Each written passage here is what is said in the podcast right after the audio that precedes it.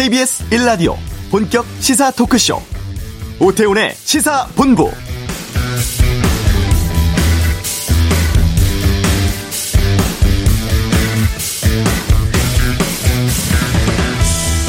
강원도의 한 마을에서 최근 닷새간 확진자 8명이 나왔습니다. 설을 앞두고 서울 사는 친척이 다녀갔는데 이게 화근이 됐고요. 인근 주민 천여 명에 대한 전수 검사까지 벌여야 했습니다.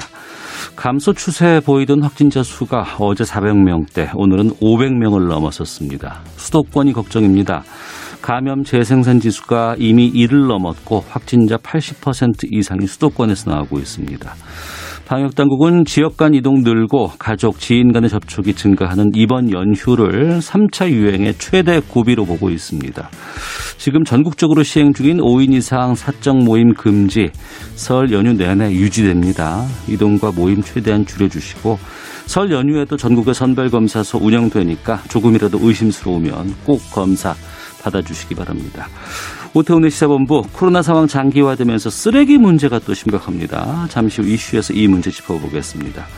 개성공단 폐쇄된 지 5년 됐습니다. 이 내용 포함해서 이번 주 한반도 눈에서 알아보겠고요. 2부 각설하고 4월 보궐선거 상황, 또 전 환경부 장관 법정 구속 등 정치권 이슈에 대해 다양한 의견 듣는 시간 준비하도록 하겠습니다. 세상의 모든 리뷰, 청룡영화제 결과 설 연휴 특집 방송들 두루 알려드리겠습니다.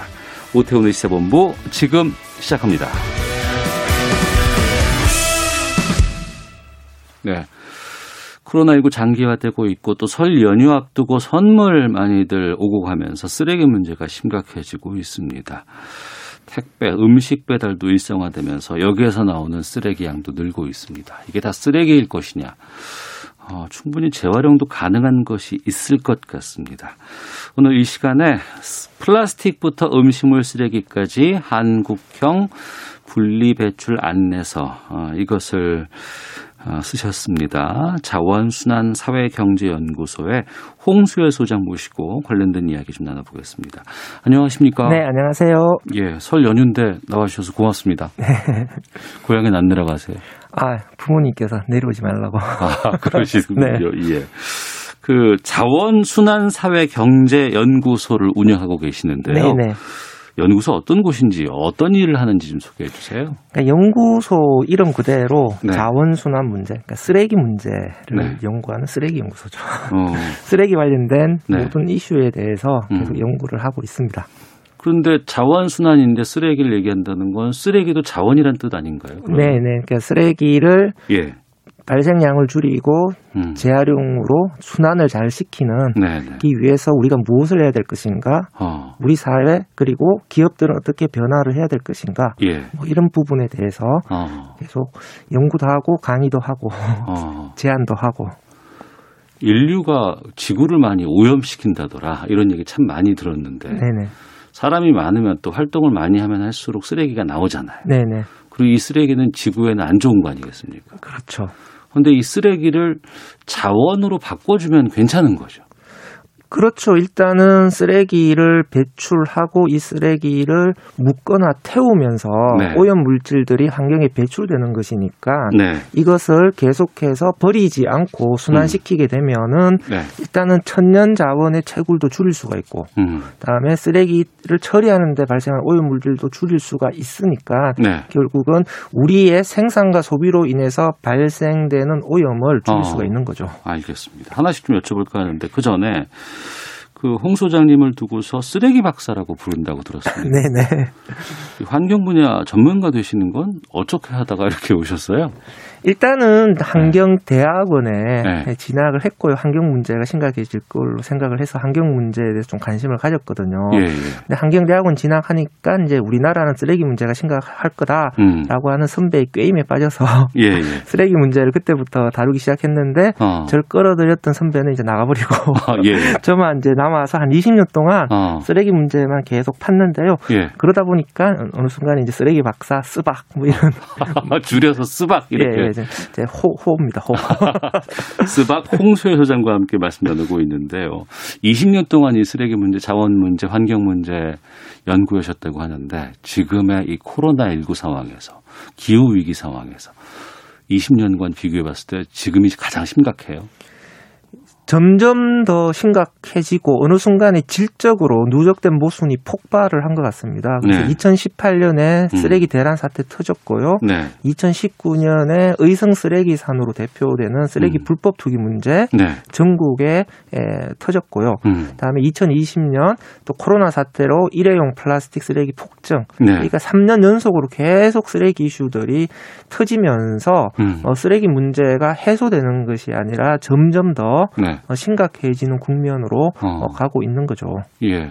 쓰레기를 많이 내는 것도 문제겠습니다만 이걸 또 쌓아놓고 앞서 의성 쓰레기 산 얘기 해주셨는데 지금 아파트에 이렇게 좀 분리배출장 같은 데 가보면 설 앞두고 지금 선물 꾸러미들에 네. 나오는 이 박스라든가 뭐 스티로폴이라든가 이거 어마어마하게 많더라고요. 지금도 많이 좀 쌓이는 거 보이시죠? 네네.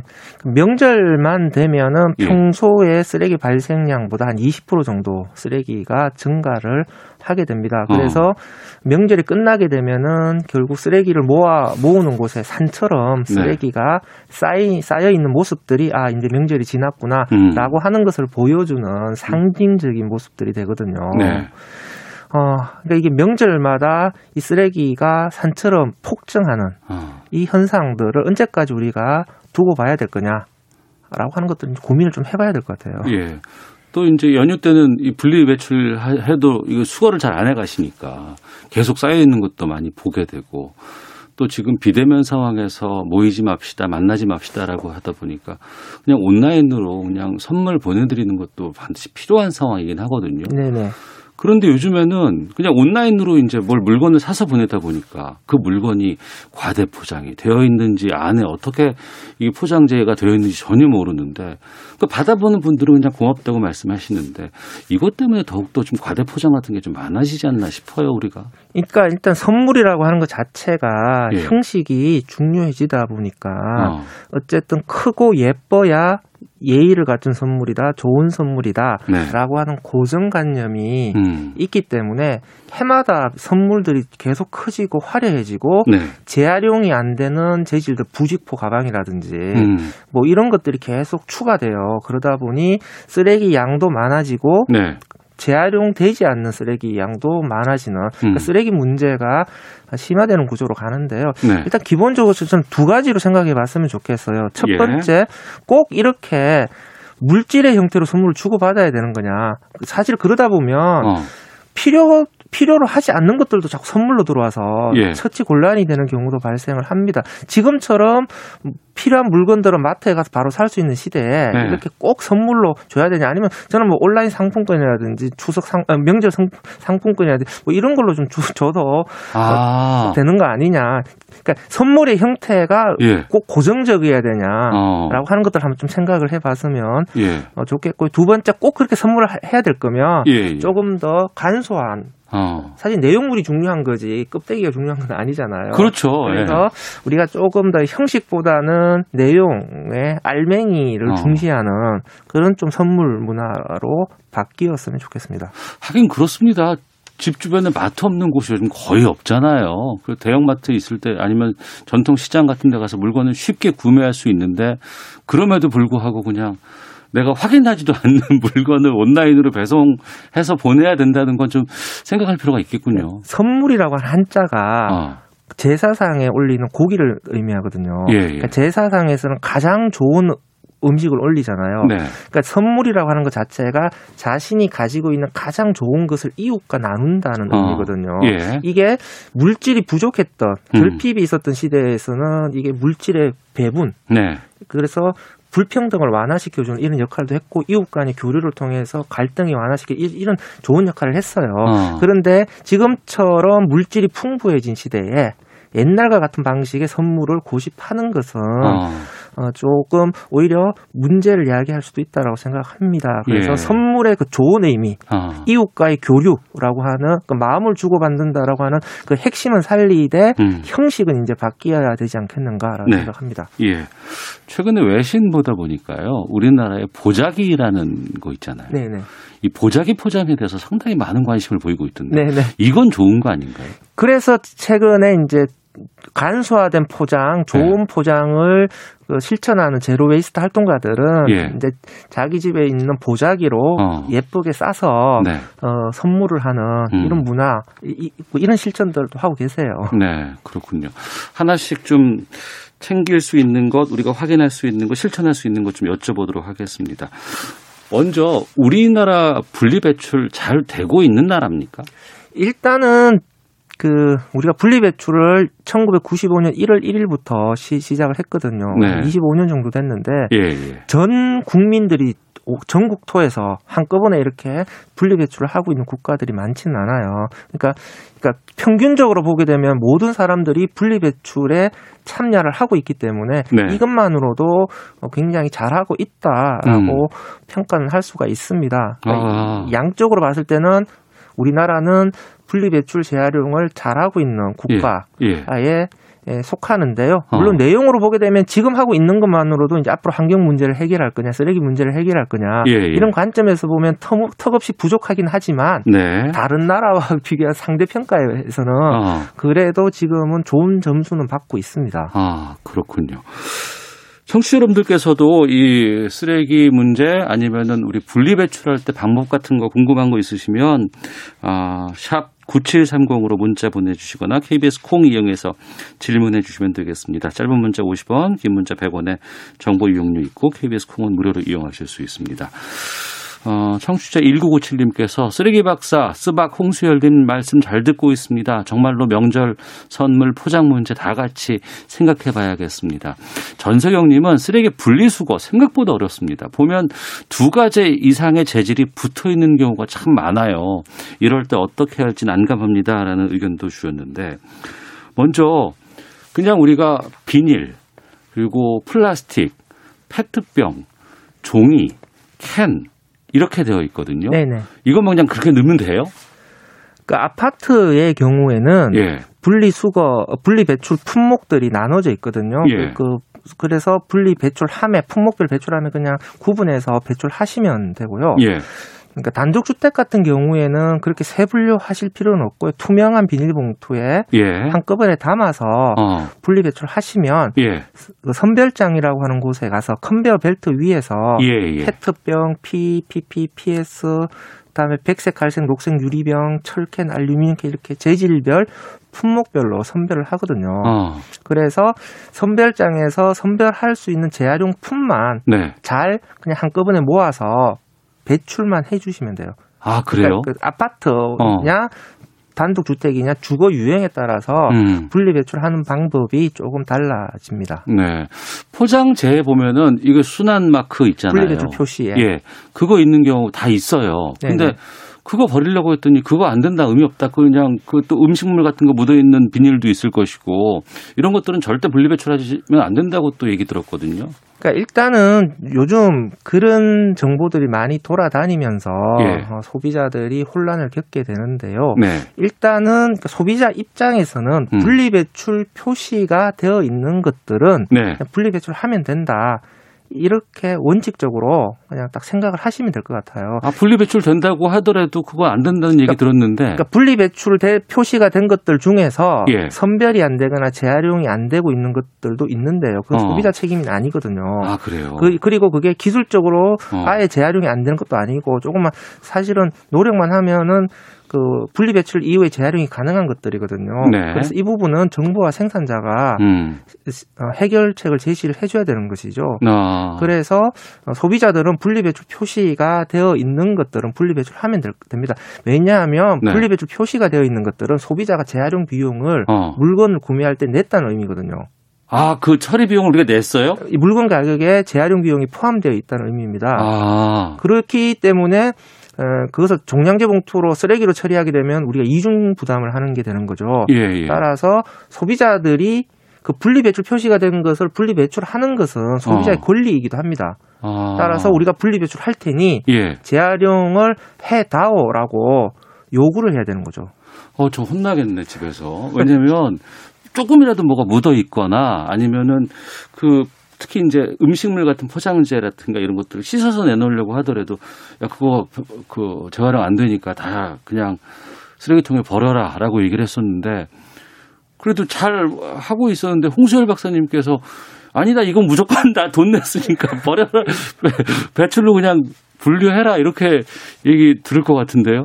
아니 그러니까 이제 음식물이 묻어 있는 경우에 세척을 하는 것은 네네. 소비자의 의무예요. 어, 그런 의미고. 예, 네. 소비 소비자가 소비자만이 할 수 있는 행동이기 때문에 네. 그 분리 배출의 기준은 소비자가 반드시 지켜 주셔야 되는데 어. 이것을 쓰레기로 버릴 거냐 분리 배출할 거냐라고 어. 하는 판단과 관련해서 소비자들이 생각을 너무 많이 하게 되면 어. 장고 끝에 악수를 둬요. 맞습니다, 맞습니다. 예, 예 그래서 맞아요. 그냥, 예. 그냥 심플하게 예. 분리 배출 표시가 된 것은 어. 분리 배출하라고 하는 정 부의 지침이잖아요. 네. 따르시면 돼요. 아, 알겠습니다. 명쾌하게 정리해 주시네.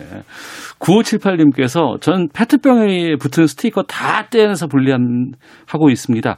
잘하고 있는 거죠? 라고 질문 주셨습니다. 페트병의 라벨을 떼는 게 이제 원칙과 기준입니다. 어, 예. 그런데 요즘 또 그 접착제가 좀 많이 사용되는 것들 경우에 다 안 떼지는 경우가 있어요. 예, 예, 예. 그것 때문에 또 스트레스 엄청 받으시는 분 계시는데 예. 역시 이것도 어. 소비자들 어. 책임은 아니에요. 네, 생산자들이 네. 물건을 잘못 만든 거니까 어. 그 스티커 자국, 라벨 자국 조금 남아 있다고 이거 쓰레기로 버려야 되냐. 음. 너무 스트레스 받지 마시고 네. 일단 라벨을 떼는 행위를 하시고 물건을 잘못 만들어서 라벨 자국이 남는 경우에 그냥 분리배출 하시면 돼요. 어. 그리고 이후에는 사실은 기술적으로 다 재활용을 할 수가 있습니다. 예. 그래서 소비자들은 어, 일단 해야 될 것들 세척하고 이물질 제거하고 어. 비행 분석이라고 얘기하잖아요. 예. 내용물을 비우고 헹구고 예. 라벨 같은 이물질을 제거하고 재활용품과 쓰레기를 섞지 말고 어. 이게 비행 분석이거든요. 예, 예. 이 원칙을 따르, 따르셔서 그냥 그 한 다음에 그냥 배출하시면 돼요. 음, 그 말씀 주셨는데. 주셨네요. 9682님께서 플라스틱 병에 붙은 라벨 본드칠이 돼 있어서 참 안 떨어집니다. 공장에서 제품을 만들 때 재활용이 될 수 있도록 만들어야 된다고 생각해요라고 의견 주셨는데 네. 그 요즘에는 또 특히 투명한 생수병 같은 경우는 네. 따로 또 분리를 하게끔 하더라고요. 아파트의 경우에 한정해서 네. 작년 크리스마스 때부터 어. 어, 투명 페트병 분리 배출이 시행되고요. 예. 주택가 지역은 올해 크리스마스 때부터 시작됩니다. 어. 그러니까 현재로서는 아파트에 거주하시는 분들만 예. 해당이 되는데요. 여기서 투명 페트 중에서도 투명 음료 페트병만 해, 당이 돼요. 예, 생수병 같은 생수병이나 음료병만 하셔야 되고요. 네. 그 기름병, 어. 식용유병이나 아, 예, 예. 아니면 샴푸 세제병도 어. 투명한 페트병이 있어요. 예, 예. 이런 페트병은 그냥 플라스틱류로 버리셔야 돼요. 어. 근 이거는 그러면 따로 분리한 특별한 이유가 있습니까? 어, 왜냐하면은 그 기름을 담았거나 화학 물질을 담았던 병들은 예. 이게 음료 병들하고 조금 달라요 상태가 어. 그렇기 때문에 섞이게 되면은 고품질로 재활용하는데 방해가 되니까 예. 어쨌든 어, 고품질로 제대로 재활용을 하려면 음료병은 음료병끼리. 그러면 그 음료병 아니면 생수병을 요즘 하는 투명 플라스틱 네. 그것끼리 모아서 배출을 하게 되면 네. 그건 고품질이 나오는 재활용 자원이 되는 건가요? 네. 어디에 쓰이는 거예요, 그럼? 제일 좋은 거는 이제 선진국에서도 많이 하는 바와 같이 bottle to bottle, 그러니까 페트병을 다시 페트병으로 만드는 게 아, 제일 예. 좋은 방법이고요. 예. 또 할, 또 재활용할 수 있는 방법은 실을 뽑아내 폴리에스테르 섬유를. 실이요? 예, 예. 어. 그러니까 폴리에스테르 섬유하고 페트병이 사실 같은 재질이에요. 예. 그러니까 페트병을 녹이면 음. 실을 뽑, 폴리에스테르 섬유를 뽑아낼 수 있기 때문에 예. 이 실을 가지고 옷을 만들 수가 있어요. 예. 그래서 요즘은 페트병을 재활용한 긴 실로 장섬유로 어. 옷을 만드는데 예. 이 옷을 만들려면은 이게 페트병에 이물질이 전혀 없어야 돼요. 아 깨끗해야 되군요. 예, 조금이라도 예. 이물질이 섞여 들어가면 실이 끊어지기 때문에 예. 옷을 못 만들거든요. 그래서 어. 투명한 음료병만 모아줘야 깨끗하게 관리가 될 수 있으니까 예. 옷으로 재활용을 할수 있다 이렇게 보는 거죠. 알겠습니다. 6699님, 스방님 존경합니다. 선물 상자 보내는 것보다 말씀대로 상품권으로 보내면 쓰레기 많이 줄일 수 있을 것 같습니다. 이거 인식 전환 꼭 필요할 것 같고요.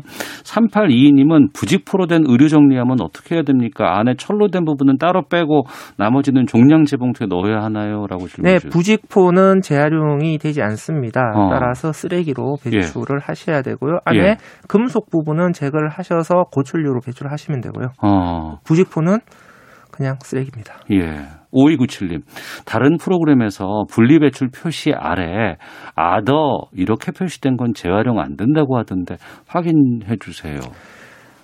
비닐류 같은 경우에는 other 표시가 된 것들도 다 예. 어, 재활용을 하고 있습니다. 어차피 음. 태우는 방식으로 재활용을 하고 있기 때문에 예, 예. 그 그냥 재질 관계 없이 그냥 어. 비닐은 비닐류로 예. 하면 되고 비닐류 같은 경우에는 그 PVC로 된 랩, 음. 그 배달 용기 시키면 네. 음식 배달 시키면 랩이 덮여서 오잖아요. 그렇죠, 그렇죠. 이런 랩들은 재활용이 안 되는 랩이 어. 비닐에 그러니까 이런 비닐들만 비닐에 안 섞으시면 될 것 같고요. 예. 그다음에 즉석밥 용기라든지 아니면 커피 음료 같이 용기로 된 플라스틱 그 병 중에서 예. 아더 기타 표시가 되어 있는 경우가 아, 있습니다. 있는데요. 네, 지금 현재로서는 그 선별장에서 선별을 안 하는 경우가 많기 때문에 재활용이 음. 잘안 된, 안 되는 것은 사실입니다. 그런데 이 부분과 관련해서 재활용이 안 되고 있으니까 소비자들이 분리배출을 하지 말라, 쓰레기로 음. 버려라 이렇게 얘기하는 것은 저는 잘못되었다라고 보는 것이죠. 그러니까 소비자들이 분리배출은 하시고 네. 선별장에서 선별을 해서 재활용 되게끔 해야 되는 거죠. 어. 그러니까 안 하고 있는 것을 하게끔 해줘야지. 예. 여기서 안 하고 있으니까 우리가 하지 말자, 우리도 어. 하지 말자 이렇게 가는 것은 분리배출의 태행이라고 보거든요. 아. 그러네요. 분리배출 이거 해야 되나 말아야 되나 고민하게 되고 괜히 겁먹게 되고 어, 내가 잘못 배출한 건 아닌가라고 우려되고 위축되는 건 안 좋은 거잖아요. 그러니까 소비자들이 지금 너무 많이 알게 되니까 혼란이 커지게 되는데 좀 적당히 하시는 게 어. 좋을 것 같기도 합니다. 알겠습니다. 표시 있으면 분리 배출하고 이렇게 이해를 예. 될까요? 예, 일단 저는 분리 배출 표시의 신뢰성 음. 이 높아지는 게 네. 바람직하다라고 네. 생각돼요. 왜냐하면 이건 약속이거든요. 어. 그냥 약속에 따라서 행동하면 되는 거지. 예. 이 약속 자체가 흔들려 버리면 어. 분리배출의 혼란이 더 커져 버리게 돼요. 예, 예. 자, 앞으로 기후 위기에 대처하기 위해서 우리가 많은 노력들을 해야 된다고 합니다. 정부도 그렇고 국민들도 그렇고 사회 전반적으로도 그렇습니다. 좀 우리 국민들 아니면 정부에서 이런 그 우리 환경을 위해서 어떤 노력들을 좀 기울여야 된다고 보세요? 전력을 기울여야 된다라는 얘기인데 시간이 우리 편이 아닙니다. 네. 그러니까 인류의 생존 음. 그리고 기업의 산업 경쟁력이 모두 한 몸이 되어가고 있습니다. 변하지 않으면 네. 경제도 죽고 음. 우리 행성도 파괴되고 우리도 우리 미래도 없다라는 것이죠. 따라서 좀 기업들이 특히 환경과 관련해서 이것을 규제로 받아들이지 말고 어차피 기업의 경쟁력 자체가 앞으로 환경이 섬에들지 않으면 네. 기업의 미래도 없다라고 하는 것이죠. 기업이 음. 물건을 만들어서 팔려면 어쨌든 네. 환경을 생각해야 된다라고 하는 것이 따라서 규제에 저항하지 말고 어. 규제를 적극적으로 받아들여서 예. 오히려 더 환경을 생각하는 제품으로 만들 수 있도록 해야 된다고 생각하고 기, 소비자들도 그런 제품들을 음. 우선적으로 구매해주는 녹색 소비가 필요합니다. 아, 알겠습니다. 지금 저희가 더 여쭤보고 싶은 게 많았는데 시간이 벌써 다 돼버렸어요. 다음에 또 모셔야겠습니다. 네. 저희가 너무 재밌게 말씀 잘해 주셔가지고요. 4560님께서 딱 이 말씀 해 주셨어요. 이 시대에 꼭 필요한 정보 감사합니다. 라고 의견 보내주셨는데요. 자, 지금까지 자원수단 사회경제연구소의 홍수열 소장과 함께 했습니다. 오늘 말씀 고맙습니다. 네, 감사합니다. 예. 자, 이어서 이 시각 교통정보 헤드라인 뉴스 듣고 어, 다시 돌아오도록 하겠습니다. 교통정보센터 의 김민희 리포터입니다.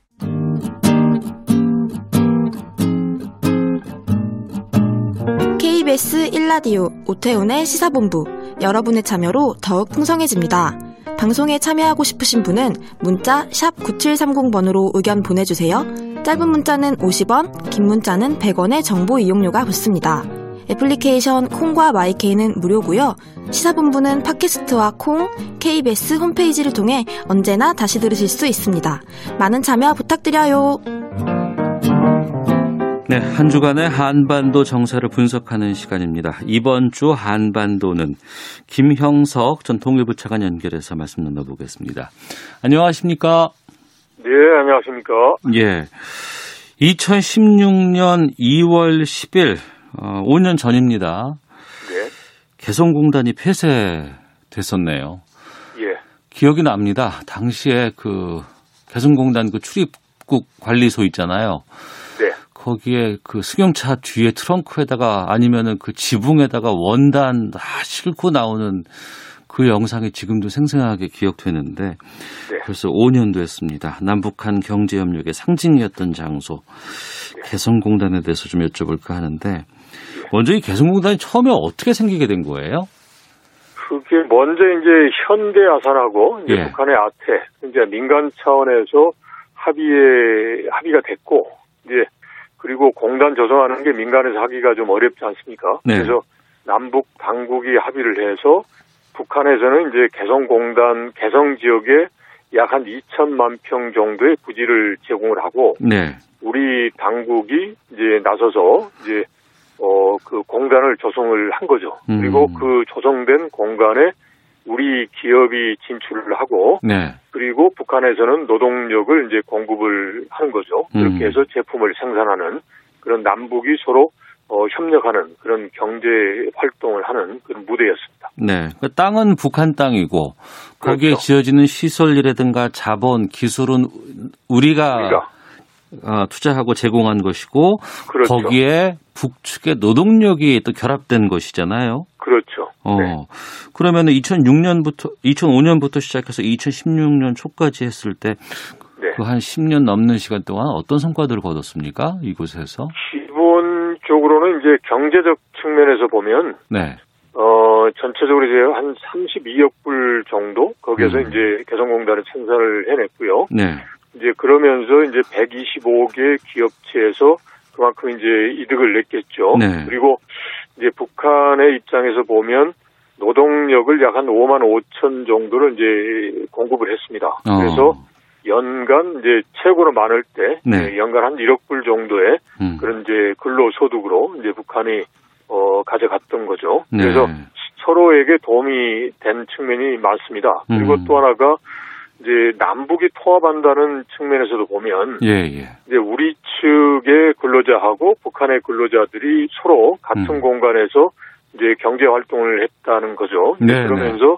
서로가 소통을 하고 그리고 또 이제 북한의 근로자들의 입장에서 보면 어. 이제 어떻게 보면 여러 가지 근로 조건 측면도 이제 다르지 않겠습니까? 이제 네. 북한 내부에 사는 거 하고 어. 뭐 여러분 뭐 언론에서도 많이 나왔습니다만은 뭐 초코파이 이야기도 있었고 음. 그리고 또 뭐 북한에서는 아무래도 이제 어 편의 시설이 부족하지 않습니까? 예. 그래서 뭐 목욕 시설이라든지 뭐 이런 어. 거 그런 부분에서 이제 많은 이제 북한 근로자들이 혜택을 받으면서 네. 일종의 이제 경제적 풍요 그리고 음. 경제적 성장에 대한 그런 이제 동기부여를 많이 했다라는 이제 그런 이제 의미도 있었습니다. 그렇지만 네. 이제 다만 예.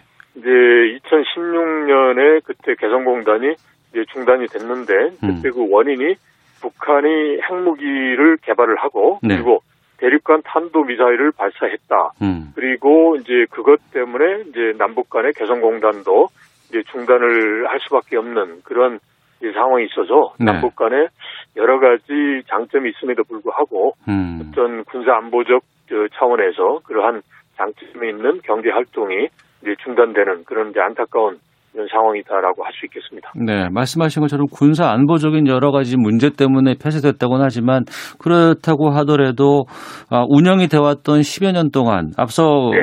장점으로 말씀해 주셨던 생산량이라든가 여기서의 비용 이득이라든가 노동력 이거보다도 남북한 간의 긴장 완화 이런 부분들도 상당히 좀 의미가 있었던 것 아니겠습니까? 있었죠. 그러니까 개성 지역이 원래 이제 어, 북한의 이제 군 부대가 주둔했던 지역입니다. 네. 그래서 이제 작년에 보면 북한에서 위협했던 것 중에 하나가 어. 개성공단의 남북 공동 연락 사무소를 폭발을 하면서 예. 군 부대를 이제 다시 또 이제 전진 배치하겠다라고 아, 이제 위협하고 했, 지 않습니까? 그래서 네. 개성공단이 그런 군사적인 그런 위협을 주는 지역인데 음. 거기에서 북한의 군사력이 후방으로 어, 이동했다라는 차원에서 군사적인 의미가 있는 거죠. 그리고 이제 통상적으로 보면 남북한뿐만 아니라 이제 갈등 상황에 있는 이제 국가 간의 네. 경제적인 협력을 하면 이제 그 국가 간의 그런 그 어, 전쟁보다는 서로가 협력을 해야 되는 평화로 가는 그런 경향이 많다라는 게 이제 뭐 여러 사례가 있습니다. 그래서 음. 개성공단을 통해서 비록 이제 경제적 이득도 얻지만 네. 이제 남북 간에 있어서 그런 갈등 상황이 많이 해소되죠. 음. 하나 예를 들면 네.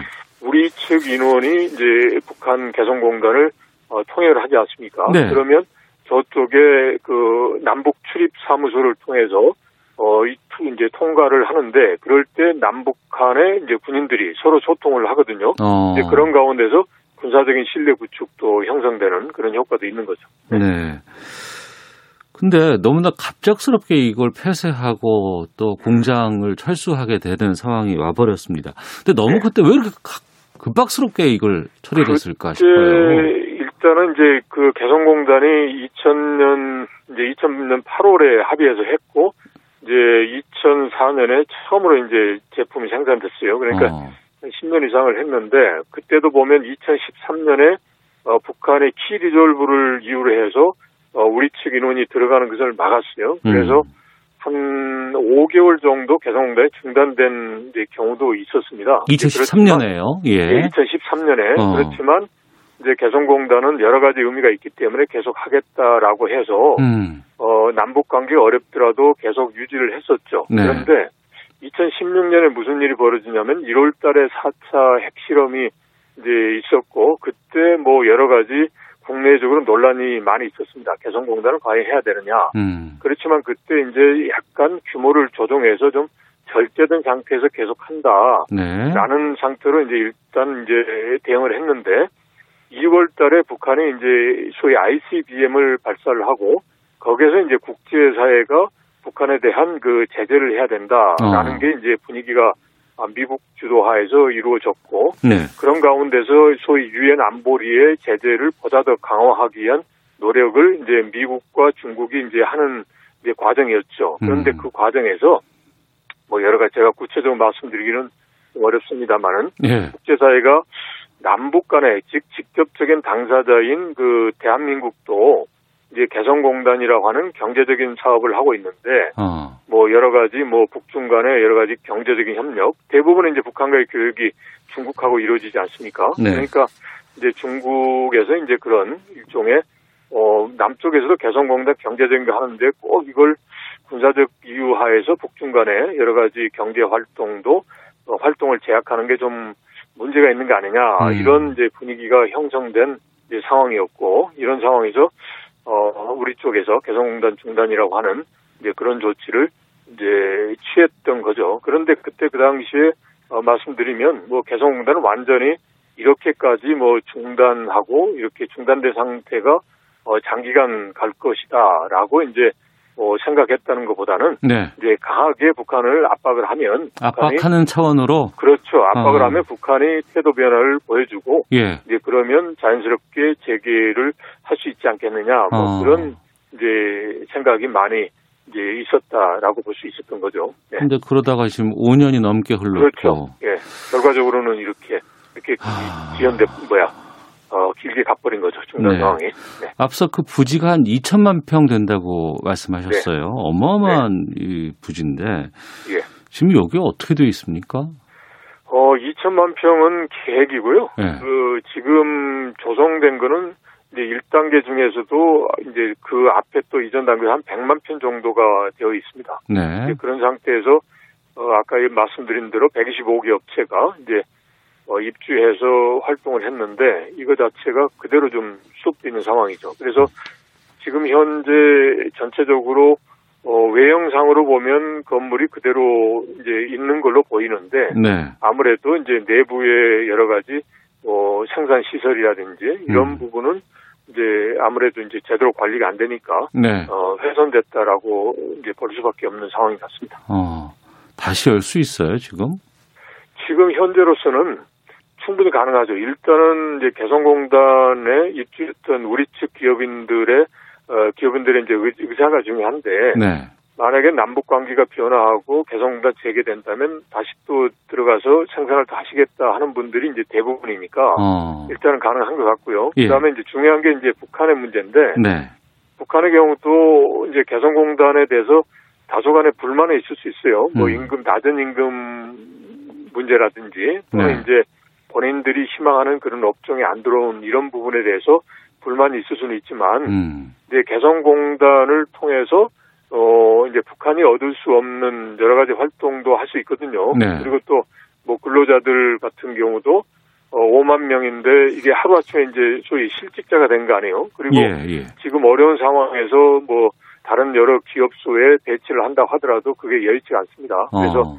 뭐 인력 관리라든지 여러 측면에서 북한에서도 뭐 이걸 굳이 뭐 안 하겠다라고 하지는 않을 수도 있다. 그리고 또 하나가 이 개성공단이 어떻게 되느냐 이거는 남북한만의 문제가 아니라 네. 국제 사회가 바라보고 있는 거거든요. 예, 그러니까 예. 북한의 김정은 총비서가 음. 이제 북한의 경제를 성장시키고자 할 때 이제 내부적으로 한다라고 하지만 외부의 그런 그 협력도 필요하거든요. 네. 일종의 투자도 필요한데 외부의 투자 그리고 특히 중국의 투자라든지 이런 걸 봤을 때 개성공단이 이제 정말 원만하게 재개되는 게 음. 외부의 투자가 들어올 수 있는 하나의 바로미터가 될 수 있거든요. 네. 그런 차원에서 본다면 이제 지금의 남북 관계가 변화하면 이제 개성공 변화해서 개성공단이 재개될 수 있는 환경이 조성되면 예. 뭐 충분히 재개가 될 수 있다라고 생각할 수 있겠습니다. 예. 그러면 남북한 간에서 합의해서 다시 재개한다 결정해도 되는 건 아닌가요? 어떻습니까? 외부적인 어, 게또 있습니까? 아니면 유엔 제재와 또 문제가 연결돼 있습니까? 그렇죠. 남북 간에는 이미 벌써 2018년에 이제 재개한다라고 합의를 했죠. 예. 그리고 북한에서도 어, 아무런 조건 없이 이제 개성공단 재개하는데 자기들이 홍해 있다라는 입장도 표명을 했어요. 그런데 네. 문제는 지금 현재 북한의 핵 문제가 여전히 이제 남북한의 문제이자 국제사회 문제가 되어 있고 어. 이 부분에 대해서 이제 해결이 아직 안 돼 있기 때문에 음. 어 이게 걸림돌이 되는 거죠. 그러니까 아까 말씀드린 대로 2016년에 개성공단 중단됐을 때 그게 바로 북한의 핵 문제로 인한 국제사회 제재라는 그런 맥락에서 이루어졌기 때문에 네. 이제 북한의 핵 문제에 대한 그 해결이 음. 어느 정도 되는 방향으로 좀 어, 가르마가 타진 다음에 네. 그게 가능하지 않나 싶습니다. 네. 알겠습니다. 자, 김영석 전 통일부 차관과 함께했습니다. 자, 오늘 말씀 고맙습니다. 네, 고맙습니다. 예. 자, 1분 여기서 마치겠습니다. 잠시 후 2부 각설하고 준비되어 있습니다. 어, 설, 어, 지금 상황에서 4월 보궐선거 어떻게 진행되는지 좀 짚어보도록 하겠습니다. 2부로 가겠습니다.